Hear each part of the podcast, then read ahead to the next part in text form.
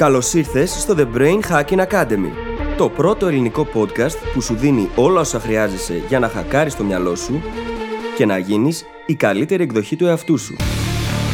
Μαζί σου, η Φίλης Γαβριλίδου και ο Δημήτρης Γιώκας.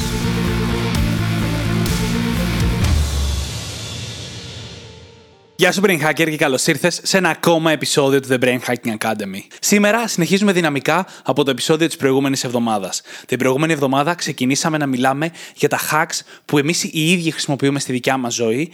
Τα παρουσιάσαμε σε κατηγορίες και σήμερα συνεχίζουμε παραδίδοντας περίπου άλλα τόσα hacks. Πρόκειται για hacks που θα σε βοηθήσουν σε όλους τους τομείς της ζωής σου. Είτε μιλάμε για το πώς να είσαι πιο παραγωγικός, να μαθαίνεις πιο γρήγορα, να έχεις υψηλότερα επίπεδα ενέργειας και διάφορα άλλα. Την προηγούμενη φορά μιλήσαμε για hacks που μπορούν να σε βοηθήσουν κατά της αναβλητικότητας και για την παραγωγικότητα.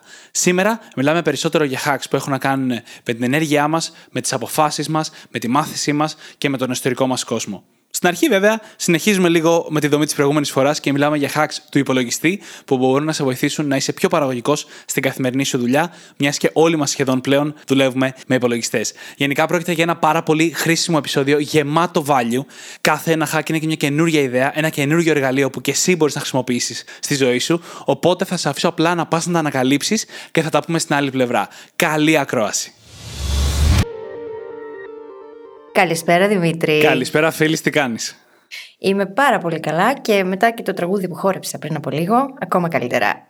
Εσύ; Τώρα είμαι πάρα πολύ καλά. Η αλήθεια είναι ότι τις τελευταίες μέρες είμαι λίγο κουρασμένος. Πολύ φυσιολογικά, απλά δεν έχω κοιμηθεί πάρα πολύ καλά. Και μόλις χορέψαμε και χοροπηδήσαμε πάλι με μουσική, οπότε η ενέργεια είναι πολύ ψηλά αυτή τη στιγμή. Είναι, είναι πολύ ψηλά και είμαι και λίγο ενθουσιασμένη διότι το απόγευμα έχω πάλι θεατρικό. Όμορφα. Οπότε γενικά, παρά το γεγονός ότι όπως σου έλεγα κιόλας στις κλήσεις μας, έχει αρκετά έντονες ασκήσει μέσα, εγώ ανυπομονώ να πάω. Την έχω καταβρει με αυτό, παιδιά, όπως έχετε καταλάβει. Είναι υπέροχο. Είναι υπέροχο και φαίνεται ότι το απολαμβάνεις. Mm. Κοιτάξτε, και λίγο κούραση, δεν θα πάθεις τίποτα. Ε, εντάξει. Αν το δούμε σαν γυμναστική, είναι σημαντικό έτσι. Είναι καλή προσθήκη. Απλά νομίζω πως ένα πράγμα το οποίο μας βοηθάει πάρα πολύ είναι το να εστιάζουμε λίγο στον ύπνο να τον βάζουμε προτεραιότητα, γιατί αλλιώς αποσυντονίζονται τα πάντα. Ακριβώς. Και ήδη, επειδή εγώ ανέφερα ότι είμαι κουρασμένος αυτές τις μέρες, έχω σκοπό απόψε να κάνω έξτρα ύπνο. Δηλαδή να κοιμηθώ επίτηδες νωρίτερα, να ξυπνήσω επίτηδες χωρίς ξυπνητήρι, ώστε να κοιμηθώ τουλάχιστον ένα κύκλο παραπάνω και να ανακάμψει σιγά σιγά να γυρίσει αυτή η αίσθηση κούρασης που έχει μαζευτεί αυτές τις τελευταίες μέρες. Βέβαια, αυτή η κούραση έχει γίνει για κάτι πάρα πάρα πολύ ωραίο, γιατί όλο αυτό το διάστημα έχουμε δώσει όλο μας το είναι στο να σας φέρουμε το course για την αναβλητικότητα, το οποίο αυτή τη στιγμή που κυκλοφορεί το επεισόδιο μπορείτε να πάτε να μάθετε περισσότερα γι' αυτό και να το κάνετε δικό σας, αν θέλετε, πηγαίνοντας στο brainhackingacademy.gr κάθετος procrastination. P-R-O-C-R-A-S-T-I-N-A-T-I-O-N. Είναι μεγαλούτσικο, αλλά δεν πειράζει, το αξίζει. Είναι η αγγλική λέξη για την αναβλητικότητα, έτσι. Mm-hmm, Ακριβώς και ανατρίχιασα λιγάκι όση ώρα τα έλεγες όλα αυτά, διότι αυτή τη στιγμή που ηχογραφούμε είμαστε κάποιες εβδομάδες πίσω, αλλά φαντάστηκα πώς θα είναι να έχουν γίνει όλα αυτά, να έχουμε δώσει όλο αυτό το value που θέλουμε στις εκπαιδεύσεις στους brain hackers μας, να έχουν πάρει εργαλεία μέσα από τις εκπαιδεύσεις για να αντιμετωπίσουν τη δική τους αναβλητικότητα. Και έχω να πω το εξής. Είμαι πάρα πολύ χαρούμενη και περήφανη που αυτό είναι το πρώτο course που βγάζουμε σαν Brain Hacking Academy, διότι έχει τόσο, τόσο, τόσο αξιόλογο υλικό μέσα και τόσο ωραίες ασκήσεις, τόσο ωραία προσέγγιση από ψυχολογικής άποψης και δεν το λέω παιδιά επειδή το έκανε ο Δημήτρης, το λέω γιατί θα το έλεγα όποιος και αν το έχει κάνει, που σίγουρα όποιος επενδύσει σε αυτό θα δει πάρα πολύ μεγάλη διαφορά στη ζωή του. Όπως έχουμε πει, είναι ένα course βγαλμένο από τη ζωή και από την προσωπική μου εμπειρία και μεγάλη μάχη με την αναβλητικότητα. Να πω επίσης ότι είπες πριν λίγο ότι ανατρίχιασες. Και mm-hmm. εκείνη τη στιγμή, με αυτό που έλεγες, ανατρίχιασα και εγώ, γιατί σκέφτηκα ότι είμαστε τώρα, κάποιες εβδομάδες πίσω. Κοιτάμε μπροστά το μέλλον, αυτό το σύντομο μέλλον, και έχω δεδομένο πλέον στο κεφάλι μου ότι θα γίνουν αυτά που πρέπει να γίνουν μέχρι τότε.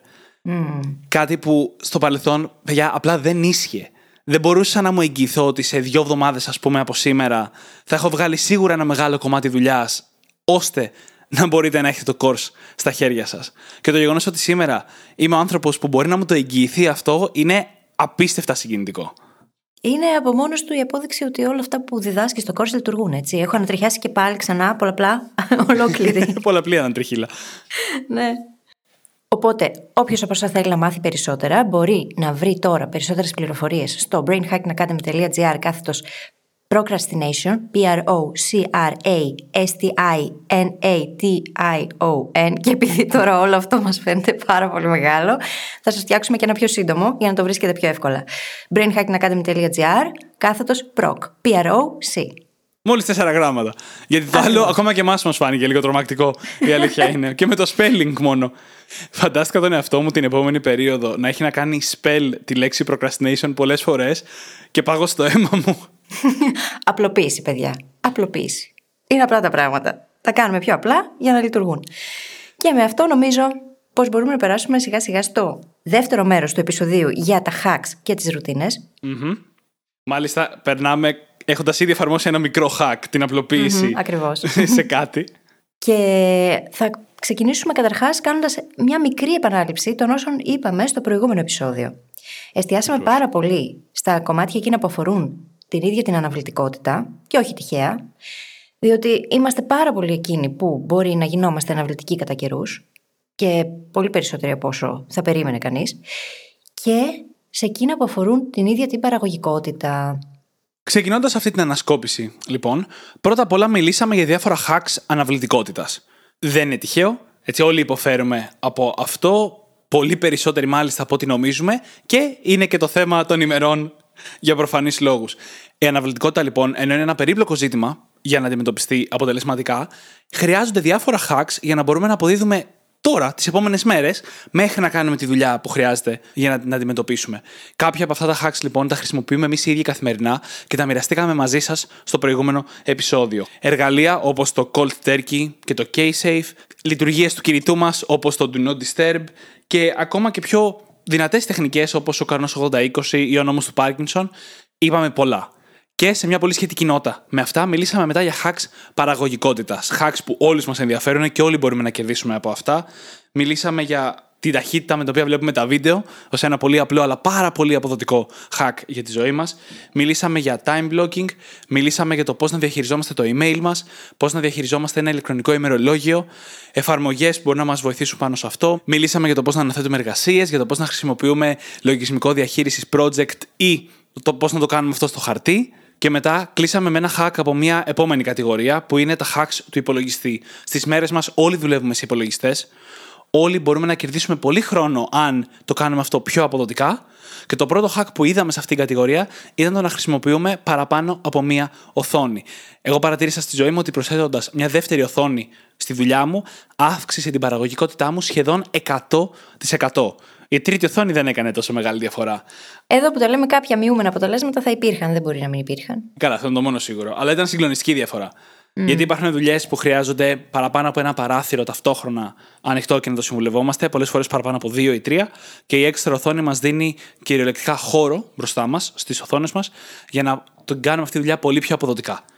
Και με αυτό πάμε κατευθείαν σε καινούργια hacks για σήμερα. Το πρώτο είναι hack από τη μία, ολόκληρος τρόπος σκέψης για τον υπολογιστή από την άλλη, που είναι το να έχεις πάντα έναν υπολογιστή που είναι τουλάχιστον τόσο γρήγορος όσο εσύ στον υπολογιστή. Βλέπετε, αν ο υπολογιστής σου είναι πιο αργός, αναγκαστικά συνέχεια θα αναγκάζεσαι να περιμένεις λίγο. Μπορεί να είναι ένα δευτερόλεπτο, μπορεί να είναι δύο δευτερόλεπτα, μπορεί να είναι πέντε δευτερόλεπτα. Αυτός ο χρόνος μπορεί να ακούγεται ελάχιστος. Αλλά όταν μιλάμε για πέντε δευτερόλεπτα 200 φορές την ημέρα, αυτό αρχίζει και γίνεται πολύς χρόνος. Αλλά ίσως ακόμα μεγαλύτερο ζήτημα δεν είναι αυτός ο χρόνος που συσσωρεύεται. Είναι ότι όταν έχεις 5 δευτερόλεπτα αναμονής στον υπολογιστή σου, για την οποία δεν φταίει εσύ, είναι πολύ πιθανό να καταπιαστείς με κάτι άλλο. 5 δευτερόλεπτα είναι αρκετός χρόνος για να πιάσεις το κινητό σου και να μπεις στο Instagram, ή αρκετός χρόνος για να ανοίξεις μια καινούργια καρτέλα και να μπεις στο YouTube ή να αρχίσεις να βλέπεις τα email σου που είναι ήδη ανοιχτά σε ένα άλλο παράθυρο ή οτιδήποτε. Και αυτά τα 5 δευτερόλεπτα ξαφνικά μπορεί να γίνουν μισή ώρα ή δύο ώρες μέχρι να γυρίσεις πίσω σε αυτό που έκανες. Και καταστρέφεται το flow, καταστρέφεται η παραγωγικότητα, η αποτελεσματικότητα. Άρα λοιπόν το να έχουμε έναν υπολογιστή εξίσου γρήγορο με εμάς, μας προστατεύει από όλο αυτό το χρόνο που θα πάει χαμένος. Και είναι πάρα πολύ αποδοτικό. Και κρύβει και λίγο frustration, λίγο εκνευρισμό. κάθε φορά που πρέπει να περιμένεις, έτσι. Το οποίο προστίθεται και αυτό στην εξίσωση. Διότι αν κάθε φορά εκνευρίζομαι γιατί αργεί ο υπολογιστής μου να ανοίξει τα παράθυρα ή να ανοίξει την εκάστοτε εφαρμογή ή κολλάει ή δεν ξέρω και εγώ τι άλλο μπορεί να παθαίνει, αυτό μου προσθέτει έξτρα στρες στην ημέρα μου. Που το ψυχολογικό είναι εξίσου σημαντικό με όλα τα υπόλοιπα από άποψη παραγωγικότητας. Και το ίδιο ισχύει και με τη σύνδεση του ίντερνετ, έτσι; Mm-hmm, ναι. Μπορεί να έχουμε έναν γρήγορο υπολογιστή, αλλά να μην έχουμε επενδύσει κάποια χρήματα στο να έχουμε και μια αντίστοιχα γρήγορη σύνδεση και να μας καθυστερεί αυτή. ίδια λογική ακριβώς. Mm-hmm. Κάτι άλλο τώρα που μπορεί να μας βοηθήσει πάρα πολύ σε ό,τι αφορά τη χρήση του υπολογιστή στη δουλειά μας είναι το να έχουμε όλα μας τα αρχεία σε ένα cloud, oh, όπως είναι ναι, για παράδειγμα το Google Drive. Ε, είναι σωτήριο το πόσο πιο εύκολα μπορεί να γίνει η δουλειά μας μέσα από αυτόν τον τρόπο. Διότι είναι όλα μαζεμένα σε ένα μέρος καταρχάς, για να μην συζητήσω ότι δεν πιάνουν χώρο στον ίδιο μας τον υπολογιστή. Έχουμε πρόσβαση από όπου και αν είμαστε, από όποια συσκευή και αν επιλέξουμε, και μπορούμε να συνεργαστούμε με άλλους ανθρώπους πολύ πιο εύκολα. Μπορούμε να προσθέσουμε συνεργάτες σε ένα αρχείο και να δουλεύουμε ταυτόχρονα πάνω σε αυτό. Και θα σας πω ότι το journal έτσι γράφτηκε. Όπως και οτιδήποτε άλλο κάνουμε μαζί εδώ στο Brain Hacking Academy, γράφεται με το να χρησιμοποιούμε αρχεία στο Google Drive. Η δουλειά μας γίνεται πολύ πιο αποδοτική και γρήγορη μέσα από αυτόν τον ναι. τρόπο. Μπορούμε να σχολιάζουμε ο ένας τον άλλον. Μπορούμε να κάνουμε σημειώσεις. Μπορούμε να κάνουμε παρατηρήσεις. Και να συνεργαζόμαστε ασύγχρονα από το να έχεις ένα σωρό αρχεία τα οποία τα ανταλλάσσεις με κάποιον άλλον και να υπάρχει όλο αυτό το κλάτερ, όλη αυτή η συμφόρηση στο να σκέφτεσαι πού το έχω και πού είναι αυτό και πού ήταν η πρώτη εκδοχή και η δεύτερη εκδοχή. Όλα αυτά λύνονται με ένα απλό cloud. Ακριβώς. Και μιας και εξήγησες φανταστικά το συνεργατικό κομμάτι του cloud, θα τονίσω και λίγο το να έχεις όλα σου τα αρχεία πρώτα απ' όλα ασφαλισμένα, να νιώθεις από οποιαδήποτε ζημιά, γιατί δεν εκτίθεσαι πλέον στο να χαλάσει ο υπολογιστής σου ή στο να χάσεις τον υπολογιστή σου ή οτιδήποτε. Και επίσης ότι σταματάνε πλέον να υπάρχουν 15 διαφορετικές εκδόσεις του ίδιου αρχείου. Γιατί πολλοί δουλεύουμε κάτι και στο σπίτι, δουλεύουμε και στη δουλειά, μπορούμε να το στέλνουμε με email στο σπίτι, να στέλνουμε την καινούργια έκδοση με email πίσω στο γραφείο. Αυτά τελειώνουν. Και μάλιστα από τη στιγμή που μπορείς να κατεβάσεις το extension της Google ή και την Dropbox ή οποιοδήποτε άλλο εργαλείο και να έχεις τα αρχεία στον υπολογιστή σου κανονικά. Οπότε όταν θέλεις να βάλεις ένα καινούργιο αρχείο στο cloud σου, απλά το βάζεις ένα φάκελο στον υπολογιστή και αυτό ανεβαίνει ή κατεβαίνει αυτόματα στον άλλον υπολογιστή. Δεν μπορείτε να φανταστείτε πόσο χρόνο και ψυχική ηρεμία κερδίζεις. Και γενικά το θέμα είναι η απλοποίηση, έτσι. Όσο περισσότερο καταφέρουμε να απλοποιήσουμε τις διαδικασίες που ακολουθούμε καθημερινά, τόσο λιγότερες αποφάσεις χρειάζεται να παίρνουμε και τόσο λιγότερο χρόνο χρειάζεται να χάνουμε κατά τη διάρκεια. Όλα αυτά τα εργαλεία είναι φτιαγμένα ακριβώς γι' αυτό, για να απλοποιήσουν τη ζωή μας. Ακριβώς. Ακριβώς. Και για να κλείσουμε γρήγορα τον υπολογιστή και για να πάμε σε άλλα, γιατί έχουμε κάμποσα hacks ακόμα. Το ένα hack του υπολογιστή είναι οι συντομεύσεις. Από τις πιο απλές που οι περισσότεροι χρησιμοποιούμε, το να κάνουμε την αντιγραφή επικόλληση με Ctrl-C, Ctrl-V ή Command-C, Command-V, όσοι έχουν Mac, έως τις πιο περίπλοκες. Και όταν λέω περίπλοκες, δεν είναι ότι είναι 15 κουμπιά, ενώ ότι είναι απλά λειτουργίες που δεν έχουμε όλοι συνηθίσει να κάνουμε με συντομεύσεις. Μπορεί να αλλάξει πλήρως η ταχύτητα με την οποία δουλεύουμε. Αν δείτε έναν πραγματικά έμπειρο χρήστη στο Excel, ο οποίος έχει αφιερώσει το χρόνο να μάθει να χρησιμοποιεί το πληκτρολόγιο για να κάνει δουλειές, θα μείνει με το στόμα ανοιχτό. Είχα κάνει αυτή την προσπάθεια κάποια στιγμή στη ζωή μου. Θέλει χρόνο, θέλει να αφιερώσει χρόνο να τα μάθεις, αλλά η ταχύτητα με την οποία κάνεις δουλειές είναι φανταστική. Ξεκινάμε με τα απλά, αυτά που είπαμε, ή το να μάθουμε κάτι που οι περισσότεροι δεν ξέρουμε, ότι με το F2, ας πούμε, μπορείς να μετονομάσει ένα αρχείο χωρίς να χρειάζεται να κάνεις δεξί κλικ με το ονομασία. Και πολλά πολλά ακόμη μπορούν να επιταχύνουν την ταχύτητα της δουλειάς μας. Πώς το κάνουμε αυτό, Λέμε τι κάνω κάθε φορά με το χέρι και θα ήθελα να το κάνω πιο γρήγορα και ψάχνουμε στο Ιντερνετ να δούμε αν υπάρχει μια συντόμευση. Και πέρα από αυτά, υπάρχουν διάφορα εργαλεία, θα σας πούμε δύο-τρία σημαντικά τώρα, που μπορούν να κάνουν τη ζωή μας πιο εύκολη. Τα δύο πρώτα είναι Chrome extensions. Το πρώτο για το οποίο θα μιλήσω είναι τα Adblock, το να μπλοκάρουμε τις διαφημίσεις. Πόσο χρόνο χάνουμε στο YouTube ή σε διάφορα site με τις διαφημίσεις, μπορούμε να το γλιτώσουμε κατεβάζοντας ένα Chrome extension ή σε όποιον browser και να είμαστε για να μπλοκάρει τις διαφημίσεις. Το δεύτερο είναι στο Chrome το The Great Suspender, που είναι σαν να κλείνουμε τις καρτέλες χωρίς να τις κλείνουμε, γλιτώνοντα έτσι RAM και κάνοντας τον υπολογιστή μας πιο γρήγορο. Και το τρίτο εργαλείο είναι το LastPass είναι ένα εργαλείο το οποίο μας επιτρέπει να μαζεύουμε τους κωδικούς μας σε ένα σημείο, να συμπληρώνονται αυτόματα όταν θέλουμε να κάνουμε login κάπου. Άρα και δεν χρειάζεται να απομνημονεύουμε 15.000 κωδικούς, αλλά και επειδή όλοι μας συνήθως χρησιμοποιούμε τον ίδιο κωδικό παντού, όταν χρειάζεται να τον απομνημονεύσουμε, με το LastPass μπορούμε να έχουμε περισσότερη ασφάλεια. Να έχουμε διαφορετικό κωδικό σε κάθε εφαρμογή και να μην χρειάζεται να το θυμόμαστε απ' έξω. Και όλα αυτά είναι πολύ απλά πραγματάκια τα οποία χακάρουν στην ουσία το πώς λειτουργούμε μες στη μέρα και αφαιρούν αποφάσεις. Πόσο περισσότερη διάβια μπορεί να έχει κανείς όταν δεν χρειάζεται να τα σκεφτεί όλα αυτά, ε; Και το λέω όλο αυτό διότι για μένα, ειδικά το τελευταίο διάστημα, τους τελευταίους μήνες, το να μπω σε διαδικασία απλοποίησης των πάντων είναι ένα από τα κύρια πράγματα. Είναι ένας από τους κυρίαρχους στόχους που έχω. Διότι έχουμε μάθει τόσο πολύ να σκεφτόμαστε σύνθετα και πολύπλοκα, που δεν μπαίνουμε σε αυτές τις διαδικασίες εύκολα. Έχει μάθει το μυαλό μας και το έχουμε συνηθίσει τόσο πολύ, που δεν θα το κάνουμε. Όλα αυτά βοηθούν λοιπόν. Βοηθούν σε πάρα πολύ μεγάλο βαθμό. Και δεν χρειάζεται να φοβόμαστε την τεχνολογία. Όσο καλύτερα μάθουμε να τη χρησιμοποιούμε, τόσο περισσότερο θα μας υπηρετεί και εκείνη. Και μια και μιλάμε για διάβγεια και διαχείριση χρόνου, να μιλήσουμε και για διαχείριση ενέργειας, η οποία είναι προαπαιτούμενο για να κάνει κανείς καλύτερη διαχείριση χρόνου. Και το ένα και σημαντικότερο πράγμα το οποίο αφορά στη διαχείριση της ενέργειάς μας, το οποίο δεν είναι σεξι, αλλά είναι προαπαιτούμενο αν θέλουμε να έχουμε ενέργεια, είναι ο ύπνος. Είναι το να έχουμε ένα σταθερό ωράριο μέσα στο οποίο κινούμαστε και να παίρνουμε εκείνες τις ώρες που έχουμε συζητήσει και στο αντίστοιχο επεισόδιο. Τουλάχιστον 7,5 ώρες ύπνου. Ο ύπνος ο ίδιος είναι hack. Εγώ κάθε φορά που αρχίζω και νιώθω πως τα πράγματα δεν πηγαίνουν καλά ή αποσυντονίζομαι ή έχω παραπάνω κούραση από ό,τι θα έπρεπε, ξέρω ότι οφείλεται κατά κύριο λόγο στην έλλειψη ύπνου. Και ένα εξαιρετικό hack το οποίο μπορούμε να χρησιμοποιήσουμε μέσα στη μέρα είναι τα power naps. Το να ξαπλώσουμε για 20 λεπτάκια και να κλείσουμε τα μάτια. Δεν χρειάζεται καν να μας πάρει ο ύπνος. Έχει αποδειχθεί πως αυτό το είδος ύπνου ή ξεκούραση τέλος πάντων οδηγεί σε έως και 6 ώρες παραγωγικότητας μετά. Οπότε μπορεί να κάνει ένα τρελό boost και να μας βοηθήσει να αποδώσουμε καλύτερα, ακόμα και αν δεν έχουμε κοιμηθεί τόσο καλά το βράδυ. Για να δείτε τι εννοούμε όταν λέμε ότι αυτά είναι τα hacks που εμείς οι ίδιοι εφαρμόζουμε στην καθημερινότητά μας. Σας είπα στην αρχή ότι είμαι αρκετά κουρασμένος αυτές τις μέρες. Λίγο πριν την ηχογράφηση λοιπόν σήμερα, πήγα μέσα, κοιμήθηκα ένα 20 λεπτό, έκανα ένα power nap δηλαδή. Ήρθα εδώ, ήπια πολύ νερό, γιατί η κινητάτωση βοηθάει πολύ στη διαχείριση ενέργειας. Και χορέψαμε με δυνατή μουσική το οποίο είναι άλλο ένα hack για την ενέργειά μας, το να χορέψουμε με τη μουσική που μας ανεβάζει και μας φτιάχνει τη διάθεση. Και γι' αυτό με ακούτε τώρα να κάνω εδώ την ηχογράφηση και να έχω μια χαρά ενέργεια. Γιατί πριν από αυτό είχα πέσει αρκετά. Ήμουν έτοιμος να κοιμηθώ πάνω στο γραφείο. Και δεν υπερβάλλει καθόλου. Βοηθούν λοιπόν όλα αυτά και το νερό και τα power naps. Γενικά η διατροφή μας είναι ένα ωραίο boost αν φροντίζουμε μέσα από τη διατροφή να έχουμε ισορροπημένη ενέργεια, τα πράγματα θα πηγαίνουν πολύ καλύτερα και μέσα στη μέρα. Πράγμα που σημαίνει πολλά λαχανικά, πολύ νερό, τσάι ενδεχομένως, το οποίο μπορούμε να το χρησιμοποιήσουμε σαν ένα είδος hack για να ανεβάσουμε τα επίπεδα ενέργειάς μας. Όπως και τον ίδιο τον καφέ, εφόσον βέβαια δεν έχει συνηθίσει ο οργανισμός μας και δεν μας κάνει τίποτα όταν τον πίνουμε. Και από εκεί και πέρα να αποφεύγουμε τη ζάχαρη, οτιδήποτε λευκό το οποίο μπορεί να ανεβάσει πάρα πολύ απότομα την ενέργειά μας και μετά να τη ρίξει. Και μιας και μιλάμε για hacks, θα σταθώ λίγο στον καφέ. Οι περισσότεροι χρησιμοποιούν τον καφέ σαν καθημερινή διαδικασία, σαν καθημερινή ουσία που την βάζουμε στο σώμα μας για να ξυπνήσουμε και να λειτουργήσουμε.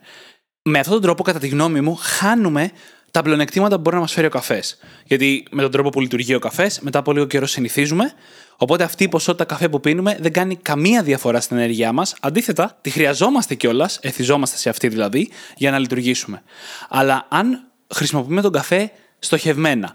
Ξέρεις τι, αυτή τη βδομάδα έχω μια πάρα πολύ απαιτητική μέρα, οπότε εκείνη τη μέρα θα πιω μια γερή κούπα καφέ ακριβώς πριν το απαιτητικό σημείο, ώστε να πάρω τα αποτελέσματα, τότε το χρησιμοποιούμε τον καφέ σαν hack.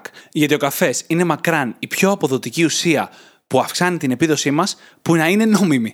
Μακράν η πιο αποδοτική και μπορούμε να τη χρησιμοποιήσουμε τόσο για νοητική απόδοση όσο και για σωματική απόδοση. Όλα τα pre-workout drinks, δηλαδή ροφήματα που τα πίνεις πριν τη γυμναστική για να αποδώσεις καλύτερα στο γυμναστήριο, είναι βασισμένα στην καφέινη. Για κάποιο λόγο. Κάτι ακόμα λοιπόν που μπορεί να βοηθήσει, μια και ανέφερες και γυμναστήριο και το συγκεκριμένο συνδέεται πάρα πολύ με το fitness, είναι το intermittent fasting. Η διαλυματική νηστεία δηλαδή. Θα μιλήσουμε γι' αυτό, ε; Θα μιλήσουμε γι' αυτό, αλλά με πολλά disclaimers με επιφύλαξη. Χρειάζεται κανείς να ξέρει τι κάνει, πότε το κάνει και γιατί το κάνει. Θα το πω εγώ ακόμα καλύτερα το disclaimer. Δεν είμαστε γιατροί και για να κάνετε μια τόσο δυνατή αλλαγή στη ζωή σας, οπωσδήποτε συμβουλευτείτε το γιατρό σας πριν κάνετε μια τέτοια αλλαγή. Και αφού το έχουμε πει αυτό λοιπόν, η διαλυματική νηστεία είναι κάτι το οποίο έχει φανεί πως βοηθάει πάρα πολύ και ενισχύει τη συγκέντρωση. Και τι σημαίνει πρακτικά διαλυματική νηστεία; Σημαίνει το να νηστέψουμε, δηλαδή να μην καταναλώσουμε οτιδήποτε περιέχει θερμίδες για τουλάχιστον 12 ώρες. Και συνήθως τηρείται το 16-8, δηλαδή 16 ώρες νηστείας, 8 ώρες στη στις οποίες μπορούμε να φάμε φυσιολογικά.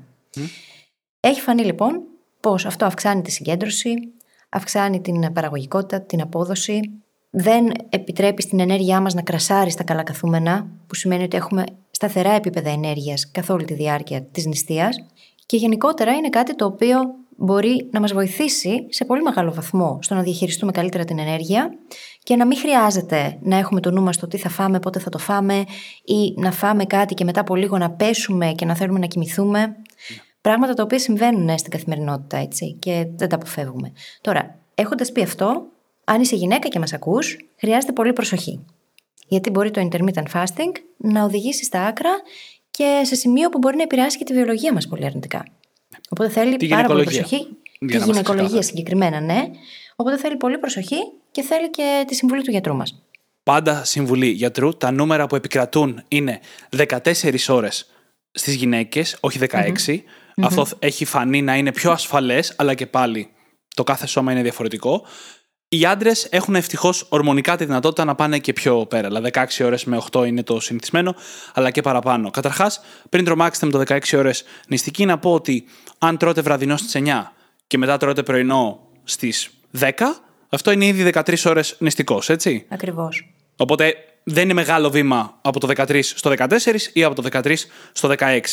Και υπάρχουν αρκετές έρευνες, θα ξεκαθαρίσω ότι ακόμα είναι νωρίς σε αυτόν τον κλάδο της επιστήμης, οπότε δεν ξέρουμε 100%.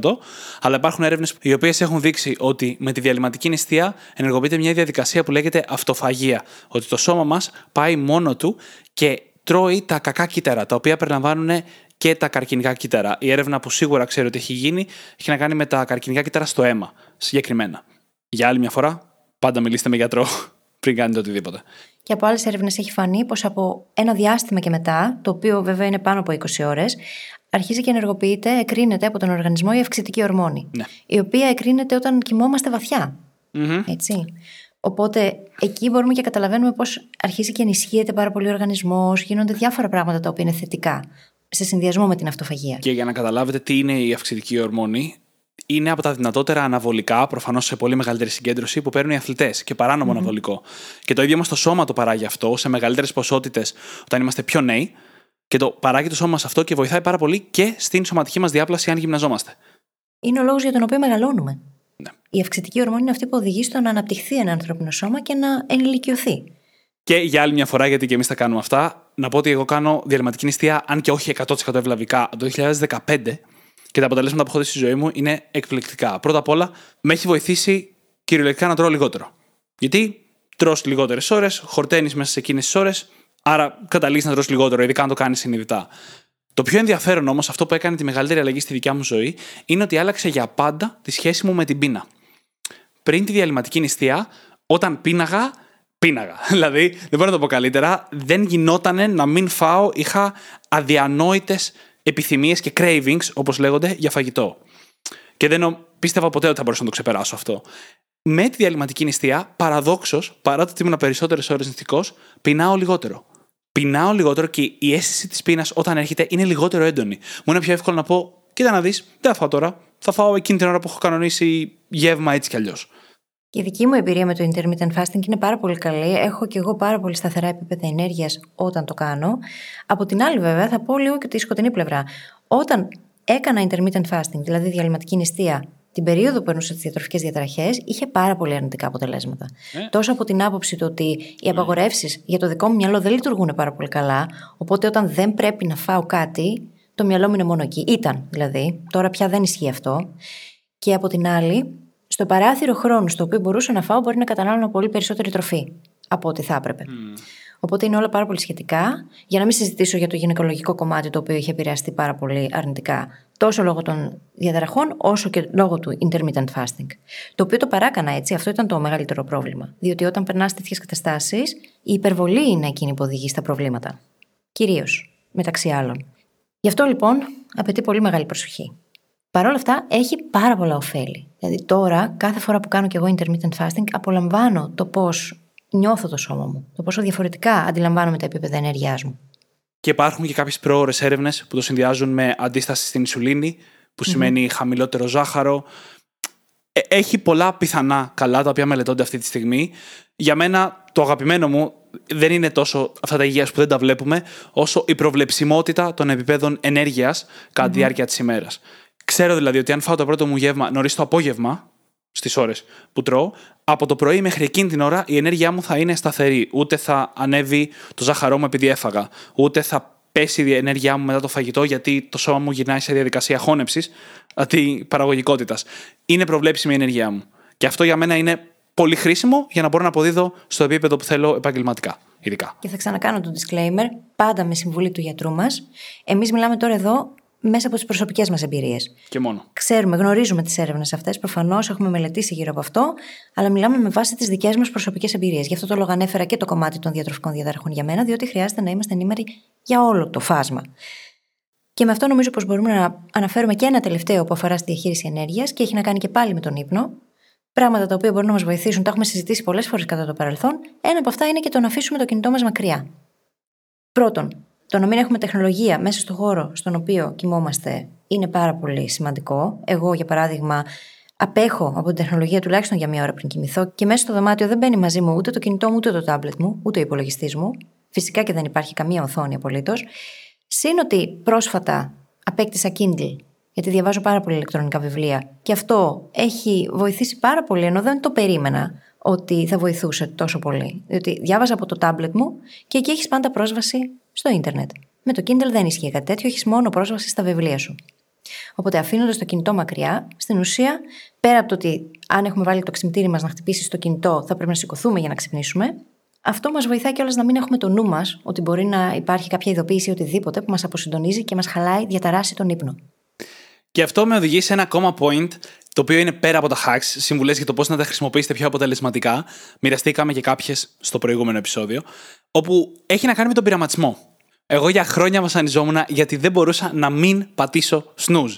Μπορεί να έπρεπε να ξυπνήσω μία ώρα και να ξύπναγα μία ώρα μετά. Με τα 15 snooze έχω κάνει και χειρότερα. Μια φορά το έχω κάνει 8 ώρες. Είχα ξενυχτήσει. Τέλος πάντων. Μια ιστορία για άλλη φορά. Και δεν μπορούσα με τίποτα να πω ότι θα ξυπνήσω την ώρα που θέλω με το κινητό στο κομμωδίνο. Και όχι γιατί δεν ήθελα οι δικαιολογίες που πολλές φορές λένε στο ίντερνετ Α, αν ήθελες, τα ξύπναγες.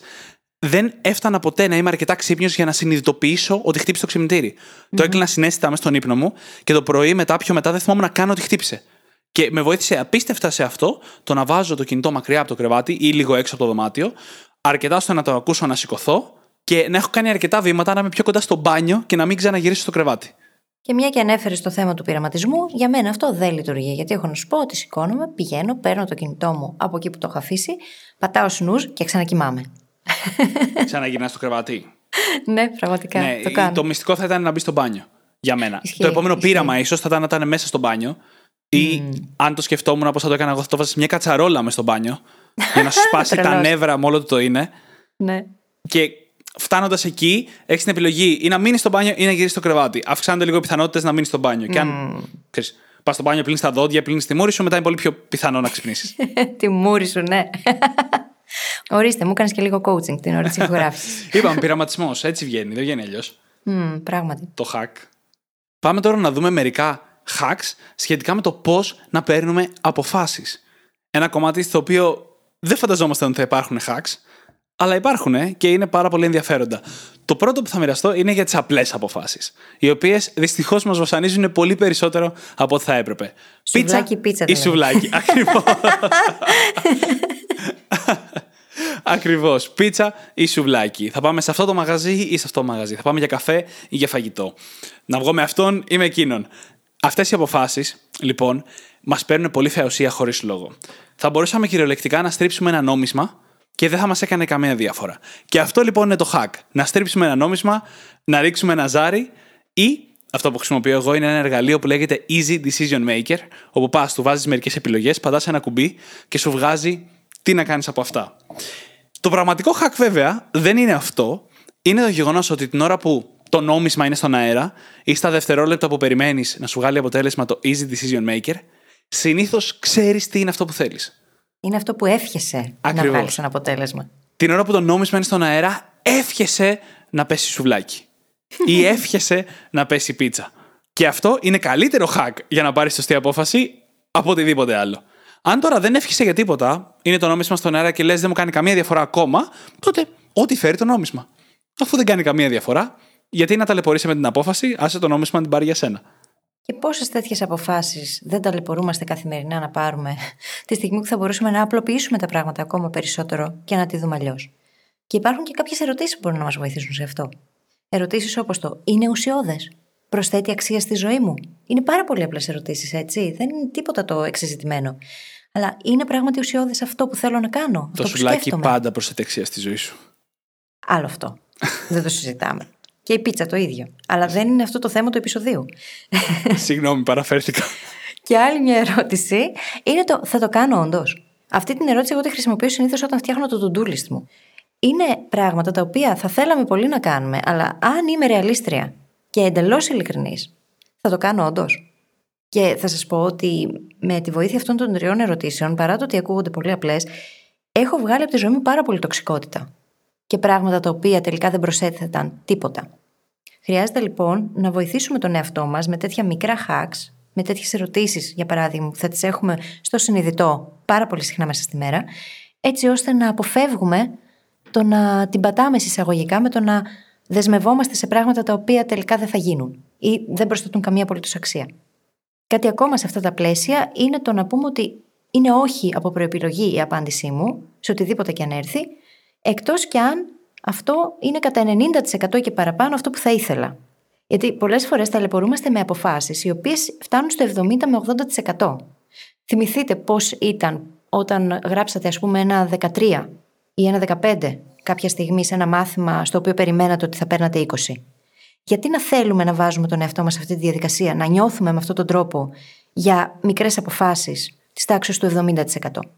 Εάν λοιπόν δεν είναι κατά τουλάχιστον 90% αυτό που θα ήθελα, η απάντηση είναι όχι. Ακριβώς. Και φυσικά όλα γίνονται πιο εύκολα όταν αρχίζουμε να τα απλοποιούμε.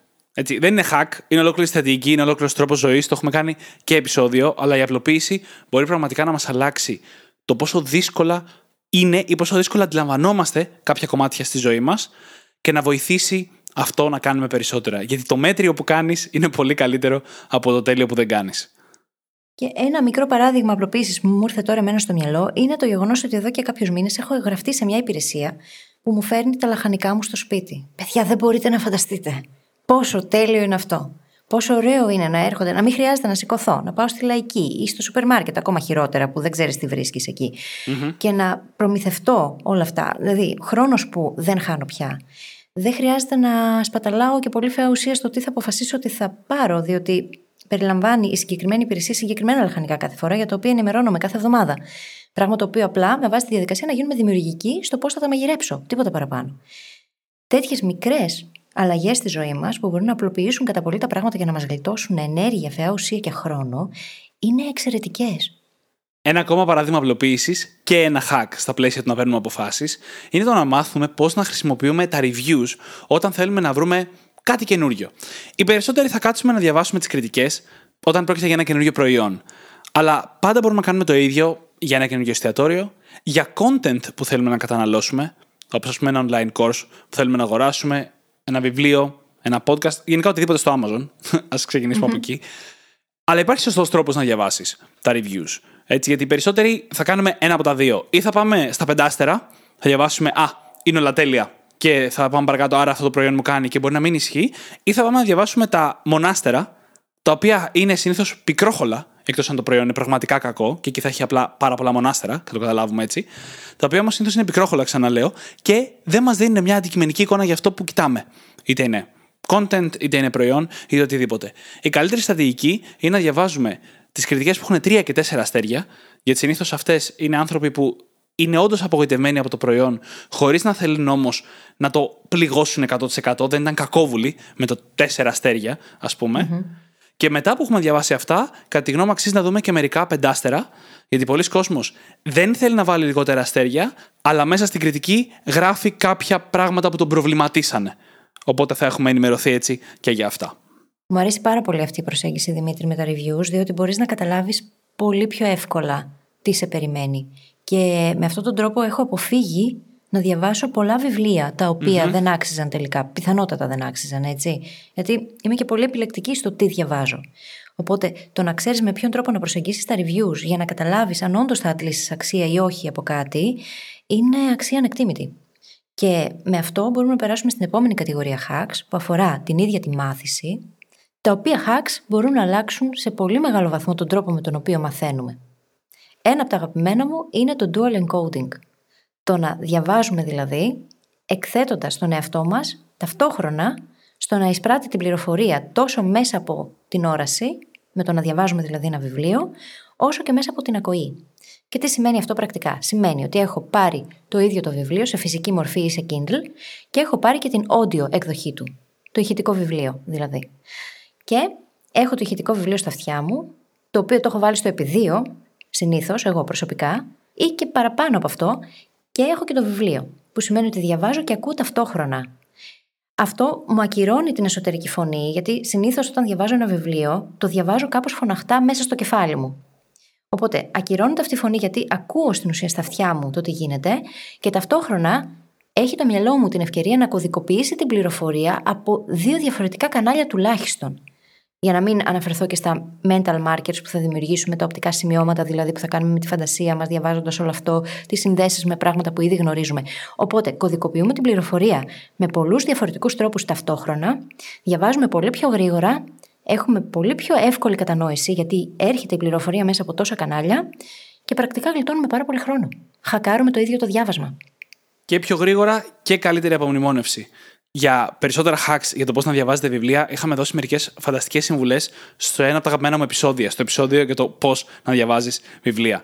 Επίσης, να πω ότι αν θέλετε να βρείτε ηχητικά βιβλία και δεν ξέρετε αυτή τη στιγμή που να το κάνετε, η καλύτερη πλατφόρμα είναι το Audible, mm-hmm. στην οποία έχετε δυνατότητα να έχετε και μία δωρεάν περίοδο, νομίζω 30 ημερών. Θα βρείτε ένα link στη σημείωση του επεισοδίου.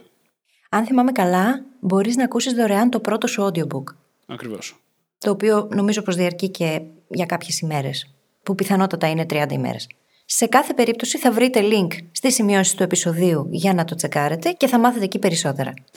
Το επόμενο hack τώρα που έχει να κάνει πολύ με την μάθηση και την έκθεση σε υλικό είναι το να αλλάξουμε πώς βιώνουμε τα feed μας. Δηλαδή την αρχή σελίδα του Facebook, την αρχή σελίδα του Instagram, την αρχή σελίδα του Twitter κτλ. κτλ, κτλ. Αν διαλέξουμε ποιους δημιουργούς ακολουθούμε, διαλέγουμε έμεσα και το τι υλικό βλέπουμε. Αν λοιπόν ακολουθούμε σελίδες με κατοικίδια, θα βλέπουμε γάτες και σκυλιά όλη μέρα. Αν ακολουθούμε σελίδες με ειδήσεις, θα βλέπουμε μπροστά μας δυσάρεστες ειδήσεις και θα έχουμε δυσάρεστα συναισθήματα όλη μέρα. Μία από τις καλύτερες στρατηγικές λοιπόν είναι να διαλέξουμε συνειδητά τι ακολουθούμε. Εγώ προσωπικά αυτή τη στιγμή, όποτε μπαίνω στο Facebook, το οποίο θα περίμενε κανείς ότι είναι χαμένος χρόνος, είναι μια εκπαιδευτική εμπειρία. Και αυτό γιατί έχω μπει σε πάρα πολλά group και έχω ακολουθήσει αντίστοιχα δημιουργούς που βγάζουν υλικό κυρίως σχετικά με επιχειρηματικότητα και πώς να έχεις τη δικιά σου επιχείρηση, το οποίο μου επιτρέπει να εκτίθεμαι σε καλό υλικό ενώ συσσαγωγικά χαζεύω. Το ίδιο έχω κάνει με το Instagram και με το YouTube μου. Η αρχή σελίδα του YouTube μου αυτή τη στιγμή είναι ένα εκπαιδευτικό σεμινάριο όταν την ανοίγεις. Και κάθε φορά που εμφανίζεται ένα βίντεο που δεν το θέλω, πατάω στις τελίτσες και λέω δεν με ενδιαφέρει. Για να μην υπάρχουν αυτά στην αρχική μου σελίδα να ένας τρόπος να ενημερώσουμε τον αλγόριθμο για το τι μας αρέσει και τι δεν μας αρέσει, έτσι ώστε να ξέρει και να μας εμφανίζει εκείνα ακριβώς τα οποία έχουν σημασία για εμάς. Και αν θέλουμε να είμαστε και λίγο τρελοί, μπορούμε να έχουμε άλλο λογαριασμό στο YouTube για να χαζεύουμε τα βράδια και άλλον συνδεδεμένο όλη μέρα για να μας βγάζει το υλικό που θέλουμε να βλέπουμε κατά τη διάρκεια των πιο παραγωγικών ωρών. Πες μου ότι έχεις κάνει κάτι τέτοιο.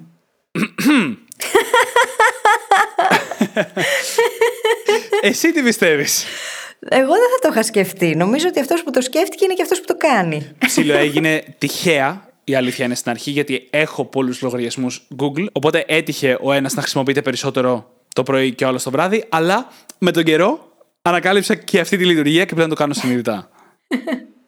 Ωραίο είναι πάντως. Καλό hack. Πάρα πολύ ωραία. Και αυτό με πάει στη συνεχή μάθηση, η οποία από μόνη της δεν θα τη θεωρούσαμε ένα hack. Όμως είναι. Διότι όταν εκθέτουμε το μυαλό μας διαρκώς σε νέα πληροφορία, σε νέα γνώση, μαθαίνουμε συνεχώς καινούργια πράγματα, καλλιεργούμε δεξιότητες, πρακτικά χακάρουμε κάθε επόμενη φορά που πάμε να μάθουμε κάτι, πάμε να σκεφτούμε κάτι, πάμε να κάνουμε brainstorming και να κατεβάσουμε ιδέες. Όσο μεγαλύτερη η βάση δεδομένων, τόσο πιο γρήγορα και αποδοτικά μπορεί να λειτουργήσει ναι. ένας εγκέφαλος. Δεν το συζητάμε. Δεν το συζητάμε γιατί όσο περισσότερο μαθαίνουμε και κατανοούμε βαθιά, χακάρουμε τη ζωή μας μακροπρόθεσμα. Mm-hmm. Δεν είναι hack γιατί θέλει πολλή δουλειά μπροστά, αλλά πραγματικά μετά από ένα σημείο όλα μοιάζουν σαν να τα έχεις χακάρει. Ξαφνικά θα θυμάσαι πιο πολλά, θα καταλαβαίνεις πράγματα πιο γρήγορα, θα βγάζεις λύσεις και συμπεράσματα πιο γρήγορα και θα φαίνεται λες και κάνεις κάτι καλύτερα, ενώ απλά έχεις επενδύσει μακροπρόθεσμα σε αυτή την εσωτερική τράπεζα γνώσης. Και να προσθέσω εδώ ένα ακόμα hack, ότι επειδή αυτή η τράπεζα γνώσης είναι δύσκολο να είναι πάντα εσωτερική, εγώ προσωπικά κρατάω πολλές σημειώσεις. Και όταν λέω πολλές σημειώσεις, δεν εννοώ όταν μαθαίνω κάτι καινούριο, κρατάω πολλές σημειώσεις από αυτό που μαθαίνω. Αντίθετα, εκεί σημειώνω ελάχιστα. Ενώ ότι μέσα στη μέρα μου, με το που έχω μια ιδέα, με το που έχω μια σκέψη εσωτερικά για μένα, για τον εαυτό μου, με το που θυμηθώ κάτι που θέλω να κάνω ή θέλω να πω σε κάποιον και υπάρχει κίνδυνος να το ξεχάσω, όλα αυτά καταγράφονται. Και μετά υπάρχουν κάποιες πολύ μικρές ρουτίνες ανασκόπησης αυτών. Μπορεί να είναι το να μαζέψω το χαρτομάνι που έχει μαζευτεί μετά από μερικές μέρες ή να κοιτάξω την αντίστοιχη σελίδα στο bullet journal μου, ώστε να κάνω όντως αυτά που θυμήθηκα. Και βοηθάει πάρα πολύ αυτό, διότι πολύ συχνά έχουμε μια ιδέα και οι ιδέες είναι σαν τον άνεμο, περνούν και χάνονται. Αν δεν τις καταγράψεις κάπου, δεν θα εντυπωθούν στην μακροπρόθεσμη μνήμη. Και μπορεί να ξανάρθουν κάποια στιγμή μετά από πολύ καιρό, μπορεί και να μην ξανάρθουν ποτέ. Οπότε, μέσα από την καταγραφή, δημιουργούμε τις συνθήκες έτσι ώστε ο εγκέφαλος να απομνημονεύσει καλύτερα αυτό το οποίο σκεφτήκαμε και να μπορέσει αργότερα να κάνει κάτι μαζί του. Ακριβώς. Και ένα τελευταίο hack στη μάθηση, το οποίο φαινόταν καλή ιδέα όταν το γράφαμε, αλλά τώρα που το ξανασκέφτομαι, σε εσάς που μιλάμε, δεν ξέρω αν βγάζει τόσο νόημα γιατί το κάνετε ήδη. Είναι το να χρησιμοποιούμε το χαμένο μας χρόνο, όπως ας πούμε στο δρόμο, ακούγοντας podcasts. Γενικά, μαθαίνοντας κάτι καινούριο, με τα podcast να είναι το πιο εύκολο γιατί μπορεί να συνδυαστεί με το περπάτημα, με την οδήγηση, με πράγματα στα οποία δεν μπορούμε να κοιτάμε μια οθόνη. Και μας επιτρέπει έτσι να εκμεταλλευόμαστε τον νεκρό μας χρόνο, να εξελισσόμαστε συνέχεια, να μαθαίνουμε καινούργια πράγματα πάνω στα αντικείμενα που μας ενδιαφέρουν και να επιταχύνουμε έτσι την εξέλιξή μας. Αλλά ξαναλέω, για να είστε εδώ αυτή τη στιγμή, μάλλον το κάνετε ήδη. Ξέρεις τι, το σημαντικότερο σε αυτό δεν είναι ο νεκρός χρόνος που θα εκμεταλλευτείς με το να ακούσεις ένα podcast ή ένα audiobook ή να κάνεις τα τηλεφωνήματα που ήθελες να κάνεις και βαριώσουν μέσα στη μέρα. Είναι η λογική του να συνδυάσει κάτι που δεν τρελαίνεσαι ιδιαίτερα να κάνεις με κάτι άλλο που σου αρέσει πολύ. Για παράδειγμα, αν κάποιος θέλει να γυμναστεί και δεν τον ενθουσιάζει και ιδιαίτερα η ιδέα του να είναι μισή ώρα στο διάδρομο και να περπατάει χωρίς προορισμό, το να συνδυάσει αυτό με το να ακούσει ένα podcast το οποίο θα του μάθει και κάτι, μπορεί να το κάνει πολύ πιο ευχάριστη εμπειρία. Οπότε το point δεν είναι μόνο το να εκμεταλλευτούμε τον νεκρό μας χρόνο για να κάνουμε κάτι καλύτερο μαζί του, είναι και το να μετατρέψουμε, να συνδυάσουμε μάλλον πράγματα τα οποία δεν τρελνόμαστε ιδιαίτερα να κάνουμε με πράγματα που μας αρέσουν πολύ, έτσι ώστε να γίνουν σιγά σιγά θετικές εμπειρίες και να ενσωματωθούν στην καθημερινότητά μας με ευκολία και φυσικότητα.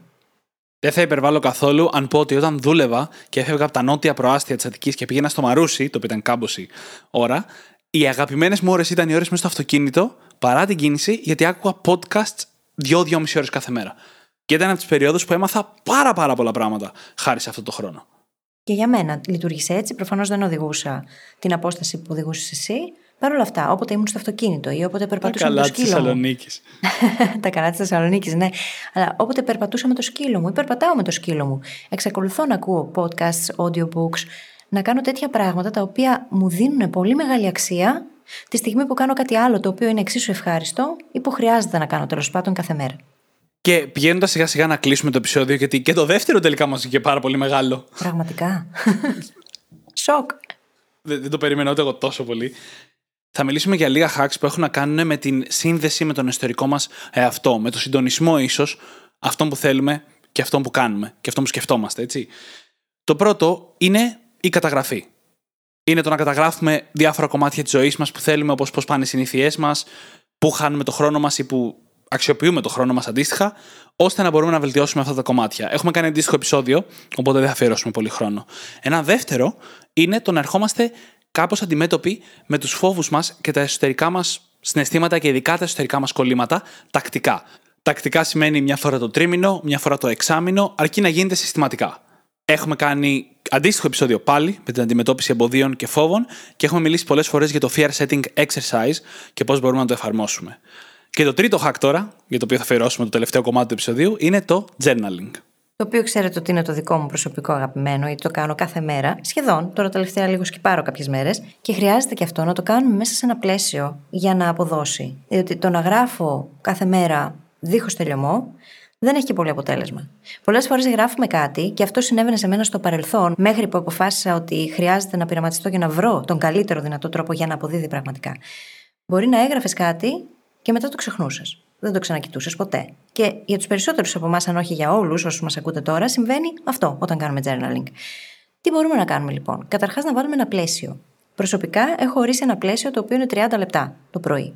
Και αυτό περιλαμβάνει ευγνωμοσύνη, τις ερωτήσεις τις οποίες δουλεύω αναδιαστήματα, που αλλάζουν κατά καιρούς, και τις σκέψεις μου πάνω σε αυτές. Μπορεί να έχουν να κάνουν με τους φόβους μου, με πράγματα τα οποία βιώνω, με οτιδήποτε τέλος πάντων με απασχολεί εκείνη την περίοδο. Εκείνο που έχει αλλάξει είναι καταρχάς το χρονικό πλαίσιο που έχω βάλει και το ότι παίρνω το highlighter μου κάθε μέρα, είτε το πρωί είτε το βράδυ που ξαναδιαβάζω την καταχώρηση και μαρκάρω τα σημαντικότερα insights. Και δεν τελειώνει εδώ το θέμα. Διότι ο σκοπός μου με αυτό το μαρκάρισμα είναι να μπορέσω να τα ξαναδώ, να κάνω επανάληψη για να τα δουλέψω, να τα ξαναφέρω στο συνειδητό, να τα ξανασκεφτώ και να τα χρησιμοποιήσω, να τα αξιοποιήσω στη ζωή μου. Οπότε πρακτικά γράφω το πρωί, χρησιμοποιώ highlighter, το βράδυ κάνω μια μικρή επανάληψη και σημειώνω μικρές νίκες και στόχους για την επόμενη μέρα. Και όλο αυτό οδηγεί τελικά σε μια εβδομαδιαία ανασκόπηση ή σε μια ανασκόπηση που γίνεται ανά δύο εβδομάδες. Παίρνω δηλαδή και ξαναδιαβάζω τα σημαντικότερα highlights των προηγούμενων ημερών και δημιουργώ μια σελίδα στην οποία καταγράφω όλα αυτά τα highlights σε bullets. Καθαρογράφεις. Τα καθαρογράφω κανονικότατα. Ω Θεέ μου. Εννοείται πως τα κάνω πιο συνοπτικά έτσι. Δεν κάθομαι να γράφω όλη την ανάλυση. Γράφω το zoom. mm Όμως το θέμα είναι πως τα έχω όλα σε μια σελίδα. Σκέψου λοιπόν insights μίας ή δύο εβδομάδων σε μια σελίδα μόνο. Πόσο πιο εύκολος το κάνει. Πρακτικά αυτό σημαίνει πως κάθε φορά όταν κάνω ανασκόπηση, μπορώ να γυρίσω στις προηγούμενες εβδομάδες και να κάνω ανασκόπηση των bullets που είχα για εκείνες τις εβδομάδες που προηγήθηκαν. Στο σύνολό τους. Πράγμα το οποίο χανόταν στο παρελθόν. Και αυτό μπορεί να μας βοηθήσει πάρα πολύ στην εξέλιξή μας. Σκέψου ότι πριν το κάνω, κάποια στιγμή, συνειδητοποίησα πως είχα μια μικρή επιφύτηση και κάτι μου θύμισε αυτό. Και ξεφύλισα το ημερολόγιο και είδα πως είχα την ίδια επιφύτηση δύο-τρεις μήνες νωρίτερα. Και το είχα ξεχάσει. Δεν είναι δωροάδωρο λοιπόν. Ναι. Και δεν μπορεί αυτό να σε βοηθήσει πάρα πολύ στο να τα φέρνεις όλο στο συνειδητό και να έχεις επίγνωση. Και αυτό με κάνει να θέλω να τονίσω πάρα πολύ πώς τα insights, τα συμπεράσματα που βγάζουμε για τον εσωτερικό μας κόσμο, αξίζει να τα αντιμετωπίσουμε με τον ίδιο τρόπο που αντιμετωπίζουμε νέες Γιατί όπως μια νέα γνώση θες να τη δεις πολλές φορές για να την απομνημονεύσεις, το ίδιο ισχύει και για τις σκέψεις που έχεις για τον εαυτό σου και τις συνδέσεις που κάνεις. Αν την κάνεις μια φορά τη σύνδεση και την αφήσεις να φύγει, δεν θα τη θυμάσαι μετά από ένα σημείο δεν θα είναι εύκολο να τη χρησιμοποιήσεις για να βγάλεις νέα, επόμενα συμπεράσματα για τον ψυχικό σου κόσμο. Καταλαβαίνεις λοιπόν πως πήρα τη λογική που ακολουθούμε στην μεταφερσιμότητα της γνώσης και στην επανάληψη σε αυξανόμενα διαστήματα Ακριβώς. και την εφάρμοσα στην αυτοβελτίωση και στο journaling. Ακριβώς. Και κάπως έτσι προέκυψε αυτή η τεχνική, αυτή η προσέγγιση. Ε, και το δικό μου συσσαγωγικά hack που κάνω κάτι παρόμοιο και δεν ακολουθώ όλη αυτή τη στρατηγική είναι όταν έχω μια σημαντική συνειδητοποίηση να την γράφω κάπου, αυτό που έλεγα νωρίτερα, ότι δεν αφήνω τα πράγματα να πέσουν κάτω. Και όταν μαζεύω όλο αυτό το υλικό ή το χαρτομάνι, να το πω έτσι, ξαναέρχομαι σε επαφή με την ίδια συνειδητοποίηση. Μπορώ να τη μεταφέρω κάπου αλλού, να την καθαρογράψω. Καθαρογράφω σίγουρα λιγότερο από σένα, αλλά το κάνω για τα σημαντικά. Και τα βάζω και όλα μαζί, έτσι ώστε κάποια στιγμή να μπορώ να εκτίθεμαι σε όλο αυτό το υλικό ταυτόχρονα. Και νομίζω πως με αυτό ήρθε η ώρα να κλείσουμε το επεισόδιο. Τι λες; Έτσι πιστεύω κι εγώ. Ωραία, χαίρομαι που συμφωνούμε. Παιδιά, πραγματικά ελπίζω να μην ξεχάσαμε κάποιο hack που χρησιμοποιούμε εμείς στη ζωή μας. Όσα σας είπαμε έχουν μπει στη ζωή μας μετά από πολλά χρόνια, ένα-ένα, βήμα-βήμα. Τα περισσότερα από αυτά δεν τα σκεφτόμαστε καν πλέον όταν τα κάνουμε. Και κάποια άλλα είναι αυτά που προσπαθούμε αυτή τη στιγμή. Όπως είπαμε, πάρτε τα ένα-ένα, προσαρμόστε τα στις δικές σας ανάγκες και χτίστε λίγο-λίγο. Αν πάτε να τα κάνετε όλα ταυτόχρονα, δεν πρόκειται να λειτουργήσει. Θα τα ξεχνάτε κατά πάσα πιθανότητα να τα εφαρμόζετε. Και με αυτό μπορείτε όπως πάντα να βρείτε τις σημειώσεις του επεισοδίου μας στο site μας στο brainhackingacademy.gr, όπου μπορείτε να βρείτε περισσότερα και για το course για την αναβλητικότητα, πηγαίνοντας στο brainhackingacademy.gr κάθετος PROC, P-R-O-C, Και φυσικά θα σας ζητήσουμε να κάνετε subscribe στο Spotify ή σε όποια άλλη εφαρμογή μας έχετε βρει και μας ακούτε, διότι έτσι βοηθάτε τους brain hackers ανά τον κόσμο να γίνουν ακόμα περισσότεροι και για τον ίδιο λόγο κάντε και μια πράξη αγάπης. Αρπάξτε τα κινητά των φίλων σας και δείξτε τους πώς μπορούν να γίνουν και εκείνοι brain hackers. Σας ευχαριστούμε πάρα πολύ που ήσασταν μαζί μας και σήμερα και σας ευχόμαστε καλή συνέχεια. Καλή συνέχεια.